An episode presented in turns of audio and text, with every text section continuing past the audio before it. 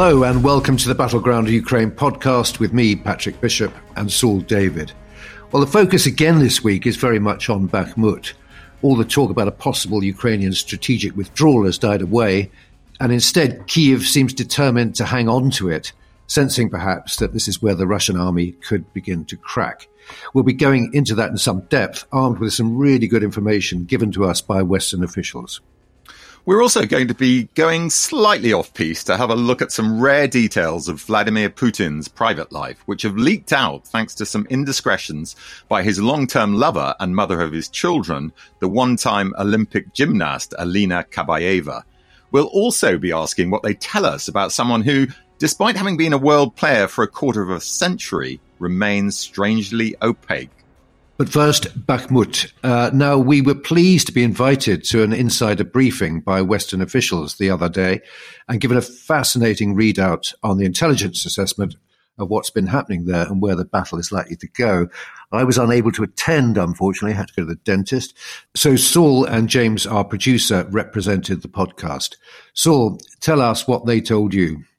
Well, first of all, Patrick, uh, the fact that we're invited in the first place is proof that the word is getting out about the pod. Uh, you know, as you know from your time as a war correspondent, it's great to be uh, invited to these things because you're getting a much fuller picture, frankly, than ever really comes out into the press. So, what did they say? So many uh, important points. The battle for Bakhmut uh, had, they uh, pointed out to us, no operational or strategic significance from a tactical level, there was an opportunity for Ukrainian forces to kill lots of Russians. And that really, in their view, is what it's all about. That's why they're still there. They reckon they can still keep killing a lot of Russians. And there's no likelihood, uh, in their view, or at least reading between the lines, that the city's going to fall anytime soon. Lots of fascinating statistics, Patrick. Uh, total number of casualties in the whole war. I think this number's come out before. They estimate about 200,000 uh, Russian casualties and about 100,000 Ukrainians. Now that, of course, is dead and wounded.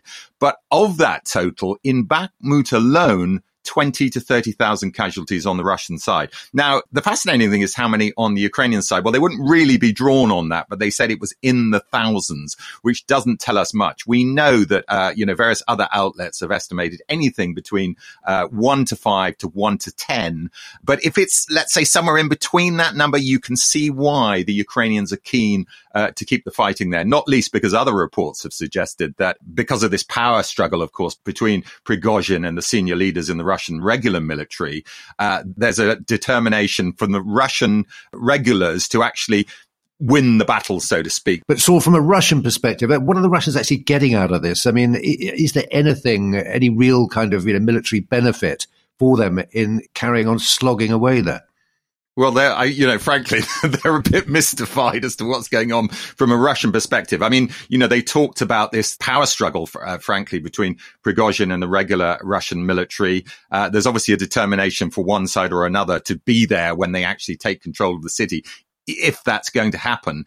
But they, you know, interestingly and significantly said that even if the Russians take the city, it's not going to lead to a collapse in the Ukrainian line because there are prepared positions not far back from uh, Bakhmut itself, which they can withdraw into. So the decision to stay there by the Ukrainians is interesting. We've had Zelensky saying, no, we, we think we can keep fighting. The implication is it's important, uh, kind of symbolic decision to stay there, but actually it's probably about killing Russians. That, that's certainly the sense we were getting from the briefing. And what about the idea that this is the prelude to a bigger, wider offensive? Is there any indication that that is in the pipeline?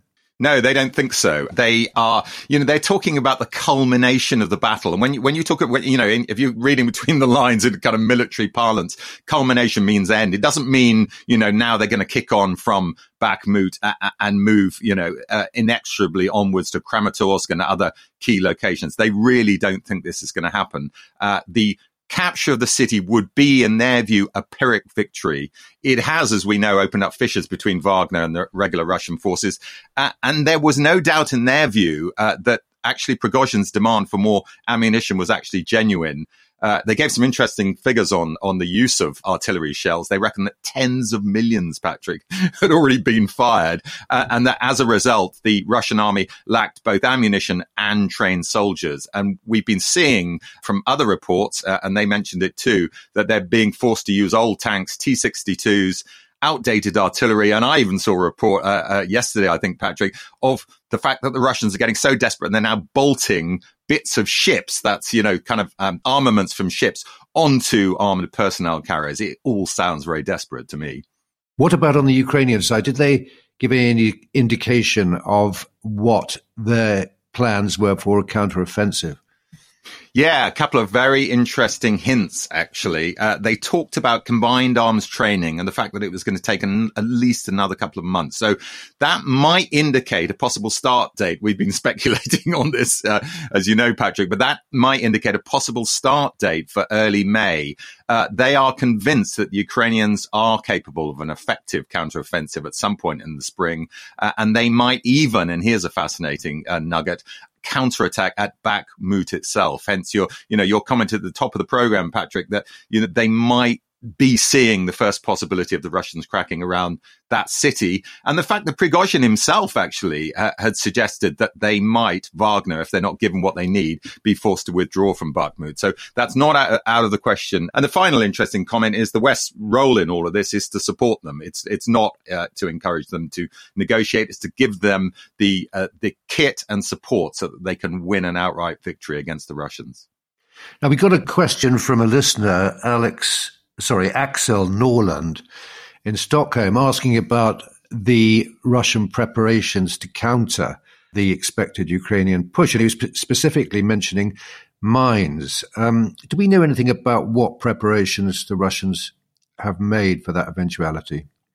Well, we do, but remember, we're talking about, a, and, and they pointed this out in the briefing. There's 1,600 kilometers of defensive positions now uh, built by the Russians and the Ukrainians. So the front line runs for 1,600 kilometers, effectively a thousand miles, and you can't hope to make that secure and watertight in all places. Uh, and the other point that the the briefing made is that they don't think that there's a big Russian reserve ready to go. Now, you could either say they're going to use this offensively, which is what most people have assumed, or you could say they move it, as you know, Patrick, from years gone by and wars gone by, as a tactical reserve to plug any breakthrough. Now, the briefing didn't seem to think that they had any kind of sizable force that could be used in that way. So it's not looking great for the Russians, frankly, if this uh, briefing is to be believed. And this is the best intelligence that uh, the West has got, the most up to date intelligence. Yeah, you might be uh, tempted to feel a tiny bit sorry for the Russians, uh, but don't. Uh, I'm thinking of a video that's just emerged, uh, which has been publicized by the Ukrainians. I imagine it was taken off a dead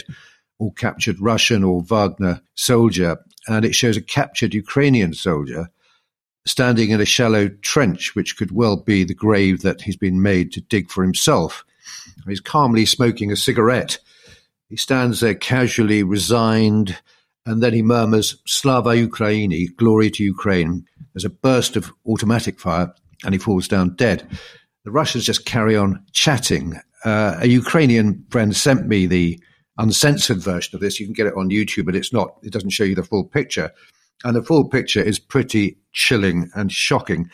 You know, uh, particularly the sort of casual way that the, the, the Russian soldiers just carry on talking after they've essentially murdered someone as if, and it seems to me they, they probably do quite a lot of this, but this really is a sign of military depravity, isn't it? So the sort of thing you very much associate with the Germans in World War II, who not only routinely did this kind of casual killing, but actually took pictures of their crimes as if they were holiday snaps. Um, what does that tell you?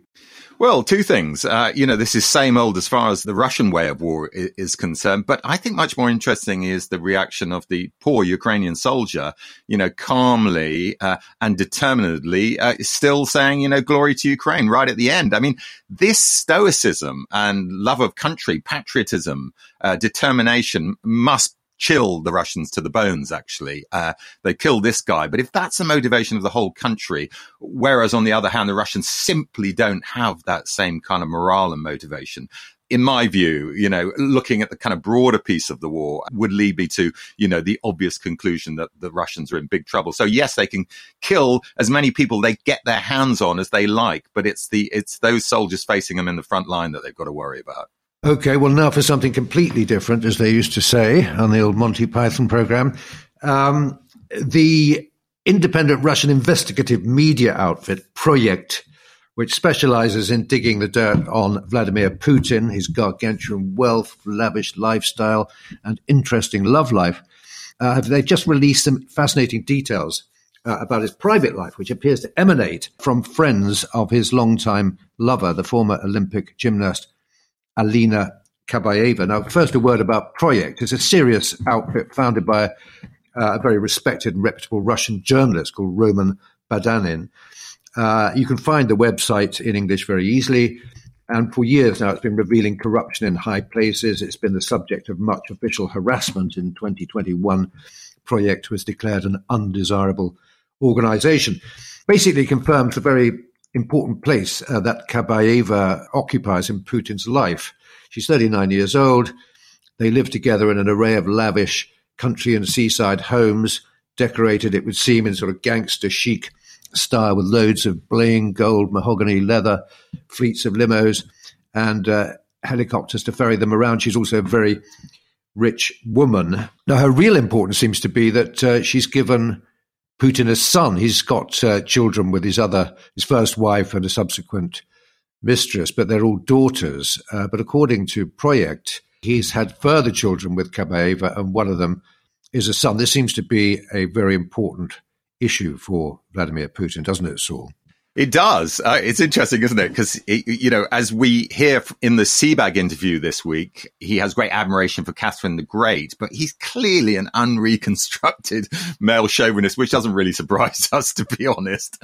But when it comes to who will inherit his, his legacy, we've got no idea how old this son is, of course. Uh, although it's interesting that the Projekt uh, were suggesting that they did know the ages and number of all the children, but they weren't releasing that information. And that may be question of yet. Uh, but there's also, um, Patrick, an- another odd bit of the story too, isn't there? Because there's been talk of him favoring the son of someone else who might succeed him, and that's Dmitry Patrushev, who's currently Minister for Agriculture and the son of the former director of the FSB, we mentioned a number of times, who is now longtime secretary of the National Security Council. So, you know, clearly he's thinking of his legacy at some point and, and who might replace him. As far as the son's concerned, of course, Patrick, there's also this massive wealth that he's amassed. Um, he and Kabayeva, I mean, Kabayeva herself is supposed to have a, uh, a property empire in excess of a hundred million dollars. So, you know, a lot of cash has, has managed to find its way into her sticky paws. I don't think it's going to do him any favors, though, this story, is it? Because uh, if you're shivering in some village uh, out in the boonies and you hear that this lady is living very, very high on the hog, uh, it doesn't actually make you feel very warm uh, towards your leader, does it? And it reminds me a bit of Raisa Gorbachev, the wife of uh, Mikhail Gorbachev, the former transitional leader between the, the Soviet Union and, and the new Russia. Now, she was uh, often accompanied him on his trips around the world and came back laden down with stuff she had bought in the in the very posh boutiques of the capitals she visited, and became very rapidly a hate figure uh, for the Russians. So I think Putin will have one eye on that. But it's kind of an interesting question. This business of um, of sons of, of, of dictators. I'm thinking of Stalin's son. You know, being an heir to a Russian autocrat is not necessarily something you would wish for. Uh, Stalin had a son, Yakov Dzhugashvili, who was rather a kind of sensitive young man. And he wanted to be an engineer, but his father insisted that he went off and became a, an artillery officer. And when the Germans launched Operation Barbarossa in June 1941, Stalin insisted that his son was sent to the front lines. He didn't last very long, though. He was captured by the Germans a few weeks later. And this was a matter of huge embarrassment to Stalin. He'd given orders that no Red Army soldier was to surrender. So he was furious when the reports came back that Yakov had apparently uh, surrendered, given himself up instead of doing the decent thing and shooting himself. He was carted off to Berlin. The Germans used him for propaganda purposes. At one point, they tried to exchange him for uh, General von Paulus after he surrendered at Stalingrad, but Stalin was ha- having none of it. And poor old Yakov eventually died in Sachsenhausen concentration camp. No one quite knows how. It's interesting, isn't it? I mean, you know, and there is, of course, a curious parallel on the British side. Uh, Churchill's son Randolph, uh, I've written a little bit about this, joined the commandos. He fought with the commandos in Crete and Egypt. And if he'd been captured, and of course, you know, there's a reasonably good chance you are going to be captured if you're in the commandos fighting behind enemy lines. It's very doubtful that Winston Churchill would have done much to get him back. Uh, I think he would have behaved pretty similarly to, to Stalin. Um, and one of Churchill's relatives was captured, Giles Romilly, the nephew of his wife Clementine, uh, and he was held among the prominente, the important prisoners in, in Colditz, that the Germans were hoping to use as bargaining chips right up until the end of the war, but it never came to anything. Um, and there wasn't a serious attempt to get Romilly back, and I doubt there would have been for Randolph either. Uh, the final point to make about Kabayeva, Patrick, going back to her for a second, is that Putin's apparently furious with her and her entourage for leaking this information. That's where he thinks it comes from. That's that's where he thinks Project got the information from. So she is in the doghouse at the moment, uh, and we can't leave this segment of the program without mentioning an absolutely bizarre item on, on Kremlin TV, uh, in which the contributors insist that uh, you know, they're kind of berating Britain for supplying arms to Ukraine. Well, you know, we're not surprised about that, but it was, it was their explanation of what this is costing Britain that's I found so entertaining. We were putting all our eggs into the basket of weapons and we're basically running out of food. How did they know this? Because British restaurants, according to them, have been forced to put squirrel on the menu. You couldn't make it up, but of course they have. It's just a brilliant story. Yeah, but we've had squirrel on our local pub menu for, for months now, Saul. Haven't haven't hasn't it reached you yet?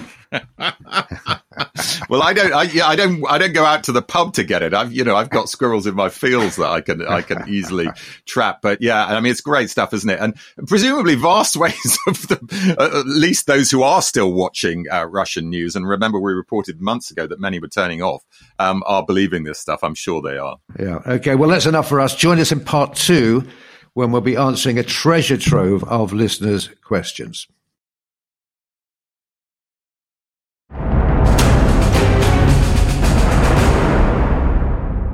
Welcome back. Well, a really good postbag this week, but let's start with a couple which are statements rather than queries. And the first is a fascinating contribution from Ben Standen, who's a flight test engineer at Leonardo Helicopters in Yeovil, Somerset. And it answers very clearly some of the questions many of you have been asking about the role of conventional air power in the conflict. Yeah, so this is what he says. Listening to last Friday's podcast, a question was asked about sending second line aircraft in ground attack roles. In your response, you mentioned Apaches have been sent to Ukraine by the UK.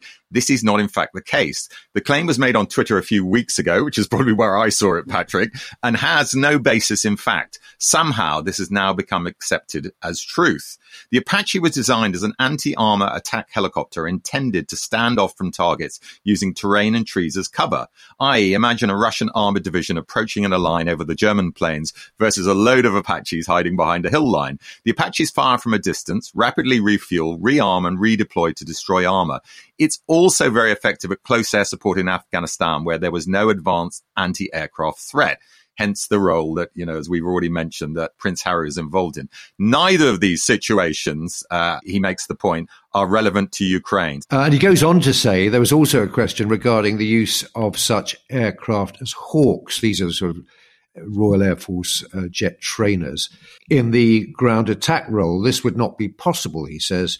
Basically, the British have retired the Hawk, um, and while it's very good for uh, training, it's not a, a, very effective combat aircraft. And the real point here is uh, something that has come up before is that the extreme concentration of anti-aircraft weaponry in Ukraine means that aircraft have a limited role. Ben says fighter jets are extremely vulnerable to even 1960s SAM, that's surface to air missiles, providing the the SAMs are deployed in high concentrations, and attack helicopters are even more vulnerable as Russian anti air weaponry is both effective and numerous.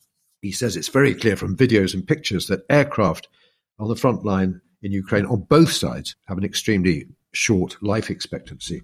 And the final point he makes, which is another fascinating one, is that what most people seem to fail to understand is that Western air power is not effective because of the capability of any one aircraft. It is effective because it is an integrated system which uses coordinated attacks to achieve a specific effect. It was not designed to operate in the close air support role when fighting a near peer. There is a valid comparison to the Battle of Britain, um, says Ben, when many people think that it was the performance of the Spitfire that won the battle, in reality, it was the Dowding integrated but dispersed air defense system that gave Britain a strategic and operational advantage over the Luftwaffe. So some fascinating points there. He also goes on to talk about Sea Kings. We don't have really time to go into that, but great stuff from Ben. And if any of you do have specialist knowledge about any of the things we're talking about, please set us straight on some of them. Okay, now the second one is from uh, a cyber expert and another friend of the podcast, David Alexander. Uh, he is uh, illuminating us about the role of drones. Uh, he says there's no doubt that drones can very successfully conduct ground attack operations under certain conditions. But the fact that all nations still have more piloted aircraft for this role than drones is indicative of the fact that drones still have limitations. The drones are getting better, but they can't do it all. So this is answers something that we've we often hear from listeners is, you know, why not just sort of do away with fixed wing aircraft and helicopters and all the rest of it and just let it all be done by drones, which, you know, no one dies, they're cheap, they're maneuverable, all the rest of it. Yeah. And he goes on to say the area in which the drones so far have no effective capability is in the air defense superiority role. All air defense aircraft still have a seat in them. In other words, they're piloted aircraft. And the reason David knows so much about this is because he used to be a fighter pilot himself. He adds, while the time will come and some very near impressive demonstrators have been tested in the US, we are still some years away from air defense drones. If you want to detect, deter, and interdict enemy aircraft from your own airspace or even from launching standoff weapons from within their own airspace, as the Russians are doing, the only effective way of doing that at the moment is a fighter with a seat in it. So uh, I think that puts to bed the idea that it could all be done by drones. We do still need fighter aircraft, and it's why, of course, the uh, Ukrainians have been asking for them. Now, we've got one here from Roger Bentley in Cardiff, uh, and this is a, a, query, something that's obviously um, concerning quite a few of our listeners because we've got several questions uh, along the same lines. And what he's basically saying is what happens if a Republican uh, gets into the White House in January 2025, um, and particularly if that president happens to be Donald Trump. Given his previous track record, does this mean that we can look forward to cuts in the weapons supply or indeed halting the West weapons supply to Ukraine altogether? Now, you've been looking into this, Saul. What, what do you think the possibilities of that actually coming to pass are? Well, it is a concern, but the date's important. January 2025, after an election in November 2024, that's still 18 months away. So the clock is ticking, I suppose, as far as the Ukrainians are concerned. But they would hope to make serious advances this year. I mean, they're not imagining the war's going to be running for another couple of years. It might, of course. So it is a concern. But even if there is a Republican victory, it's not necessarily going to be Trump. By the way, Patrick, uh, we, we've had a shot fired across our bow by one or two Americans who say we don't understand understand American politics uh, and we shouldn't be commenting on it. Well, we may not understand it as well as a native born American, but we do get the broader brushstrokes of what's going on. And what seems to be clear, even on the Republican side, is that there is a split. Yes, you've probably got more Democrats supporting an active role in the war than you have among Republicans, but even Republicans are split. So it doesn't necessarily mean that a Republican victory is going to mean a withdrawal from supporting Ukraine, but it could happen, particularly if Trump gets in. So would we prefer on the podcast someone like DeSantis to win if a Republican is going to have to win?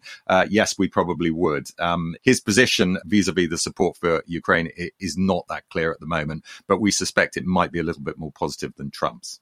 Okay, I'm going to put together two from Richard Hastings from the East Riding of Yorkshire and Christopher. Uh, now, Richard is asking, does the idea of a European army hold water anymore?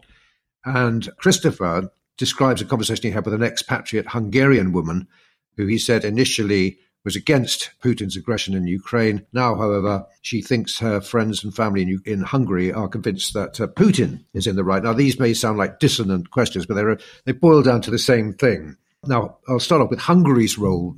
Uh, now, Hungary's role inside the EU is an indication of how a European army, in my view, will never work. The idea has been floating around for decades and it never gets any closer because, as far as I see it, there's no real foreign policy alignment likely to come about at any one time, as this current conflict shows very well, I think. The army the European army could only operate if it had a clear political directive uh, agreed by all the 27 members.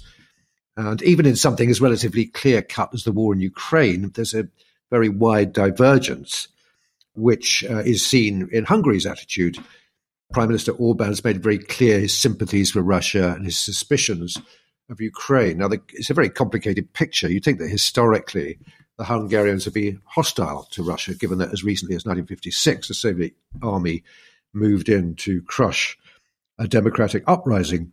However, against that, you got this uh, friction that exists between uh, Hungary and Ukraine. Orban and his uh, Fidesz party, there's very vigorously nationalistic ideology they pursue. And um, their rhetoric sometimes doesn't sound very unlike that that emanates from, from Moscow. Uh, they've been repeatedly claiming that Hungarians uh, living inside Ukraine's borders with Russia have been discriminated against and that the Hungarian language is suppressed. Now, Kiev's policies have sometimes been a bit clumsy, and that to the extent that that's a kind of plausible narrative just about for people like your friend Christopher. And it's not just the unsophisticated who feel this way. I was in Budapest fairly recently and had dinner with some young undergraduates at an elite university that's funded by Fidesz. Very bright, informed, good natured, but they completely sympathized with that point of view.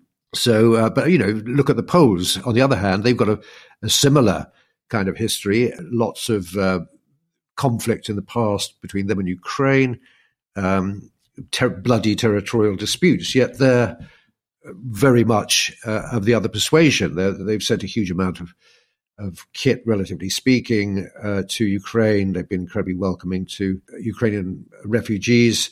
Hungary sent no military kit at all. Like Austria, they're saying they fear that arming Ukraine further will only escalate the war. So, sorry, I've been rambling on a bit, but basically it comes down to the fact that given the great divergence of opinion between these uh, neighboring countries, how are we ever going to get uh, a coherent pan European army, all agreed on objectives, all agreed on the on the desirable political outcomes. I don't think that's ever going to happen anytime soon. No, very unlikely, Patrick. It's, it's a political enterprise. Let's not kid ourselves. Uh, NATO actually, uh, as long as the individual countries are, are funding their armed forces effectively, works as well as you could hope for, frankly. Yes, there's always going to, going to be a joint command, but, you know, can you imagine within a European army who's actually going to take command? Yeah. And what we've seen, of course, you know, as you've made the point, Patrick, the, the fissure between the West and the East in, in terms of uh, European countries, their willingness to build up their, their military and and their strong support for Ukraine. So no, I can't see it happening anytime soon either. Right, let's move on to Rob. Uh, he actually asked three questions, so we're going to try and rattle through them quite quickly. First of all, the similarities between this war and Russia's war in, in Afghanistan? And ca- can we draw any interesting comparisons? Well, we've spoken about it before, haven't we? I think the big difference, the most obvious one for me, Patrick, is that that was really an asymmetric war. That was a, a war against an irregular force that never really took on the Russians in open combat. And, and therefore, a very different kettle of fish when you get to the idea of strategy, much more like, frankly, the Americans fighting in Vietnam and fighting a whole people when they're fighting irregular warfare is a very good way to lose a war. Now, the Russians are showing us that they can probably lose it in a conventional sense too, but I don't think you can draw that many interesting parallels apart from the fact that the body bags eventually became a big issue in Afghanistan. Yeah, I, I think the you know the two situations are pretty dissimilar, and there's not much to be gained uh, by comparing them. Now, there's another question here he makes about the Cold War, saying that when I was studying for my master's degree in 2013, the question I was never able to answer satisfactorily was whether the Cold War ever ended. Do you think it did ever finish? Or have the last 20 to 30 years just been another long detente, uh, with Ukraine being one indicator of it heating up again? Well, I think you can make a very good case for saying the Cold War never ended, just as you can argue respectably that the First World War never ended and that the 20s and 30s uh, were just a breathing space. The point being that the fundamental power politics that drove the First World War was still unresolved. And if you look at the situation now, post Cold War, okay, vast swathes of Europe were restored to some kind of uh, capitalistic democracy, and they're pretty happy that that, that transformation took place. But uh, Russia hasn't been, and the Cold War in my mind, wasn't really about ideologies. uh, the Communist Party long ago had given up trying to export revolution to the rest of the world. Um, that happened way back in 1943. So it was really uh, always about Russian imperialism, uh, which is where we are now.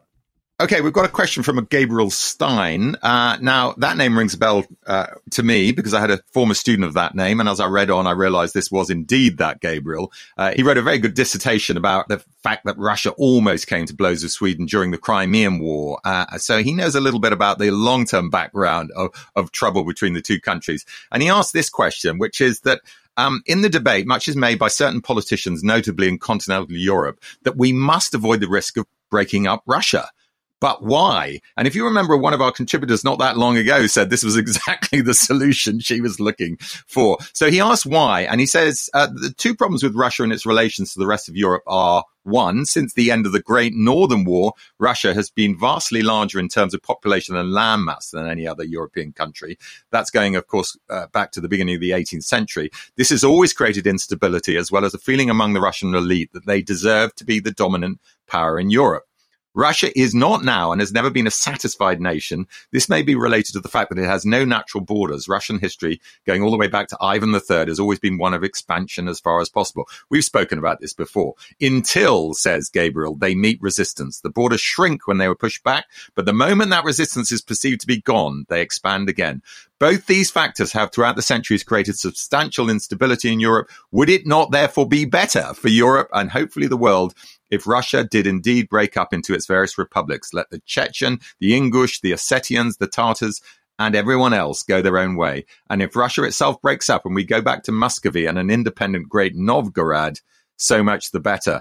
So his question is, what do you guys think about that? And yeah, well, it's an interesting point, isn't it? If you look at uh, what happened after the Soviet communism collapsed, these states like Hungary, Poland, uh, the Baltics, they came back to their previous existence, their previous culture, their previous political traditions that existed before they fell under Moscow's hegemony. What do we know about the East? We're, we're not terribly well informed about the extent to which uh, nationalism is is a sort of developed political impulse uh, in in these sort of eastern territories of, of the Russian Empire. So yeah, it's definitely something to to dig into. And in principle, I don't see why that should not be a desirable thing.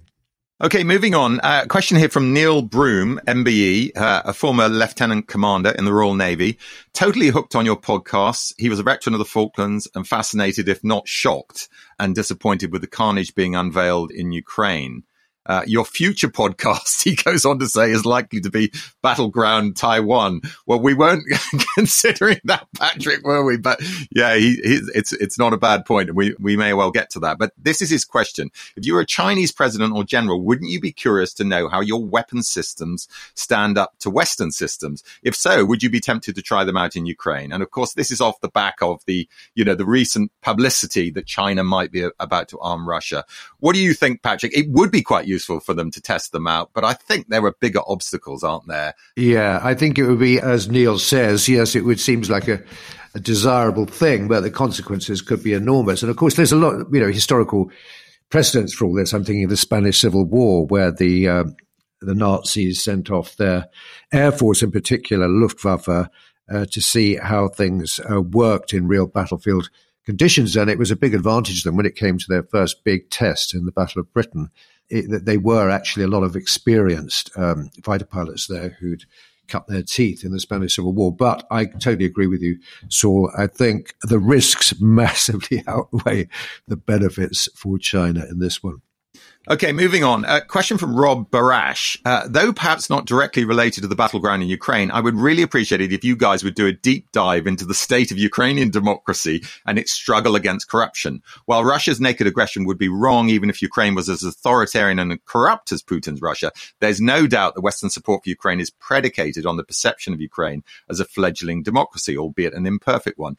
Is that perception correct? Well, we can give you a little bit of insight into that, Rob, because we've just done an interview uh, with a senior official of the European Bank for Reconstruction and Development, whose basic task is to, uh, uh has been since the end of the Cold War, to pump money into uh, former uh, Soviet uh, aligned countries and bring them into the Western fold, so to speak. And they're very much up on all of this. And he gave us a very encouraging response, actually. He said there had been terrible problems with oligarchs, you know, much publicized, but they were making a real effort, a real genuine effort to change things. A lot of ground uh, has already been covered in that regard.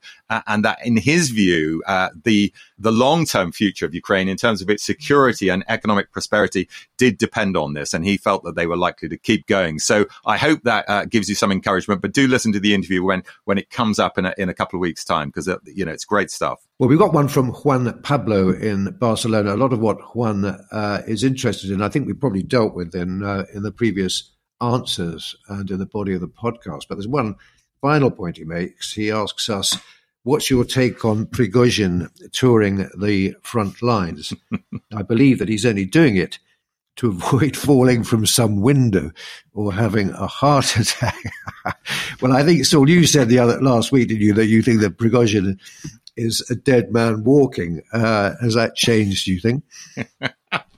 Well, I mean that I, I, I think I was repeating a comment that someone else had said, but but yeah, it's interesting, isn't it? I mean, it, I, I like the the point almost front lines because he wasn't really in the front lines, was he? He was a, he was a few miles back. But Prigozhin is is you know I think he's treading a very delicate line at the moment. By the way, he's not giving up on his on his criticism of the senior military command. You would have thought, you know, he'd been put back in his box to a certain extent, but you know, the argument, of course, one argument is it, it's it's all in now. You know, this is a serious power struggle that he has to win, and he has to show that Wagner fighters are going to uh, first of all, win the Battle of Bakhmut and then play a, a, crucial role in the rest of the war. What we also know from the briefing, which I mentioned earlier, is that actually he's running out of fighters. That's the problem. Uh, he's certainly running out of convicts. Yeah, I suppose it's sort of their version of um, capital punishment, sending them off to the front lines. Actually, this this reminds me of a story I read the other day about Ramzan Kadyrov, you know, the Chechen warlord um, who's been very, very, very, as vocal as Prigozhin, if not more so, calling for you know nuclear war against the West, etc.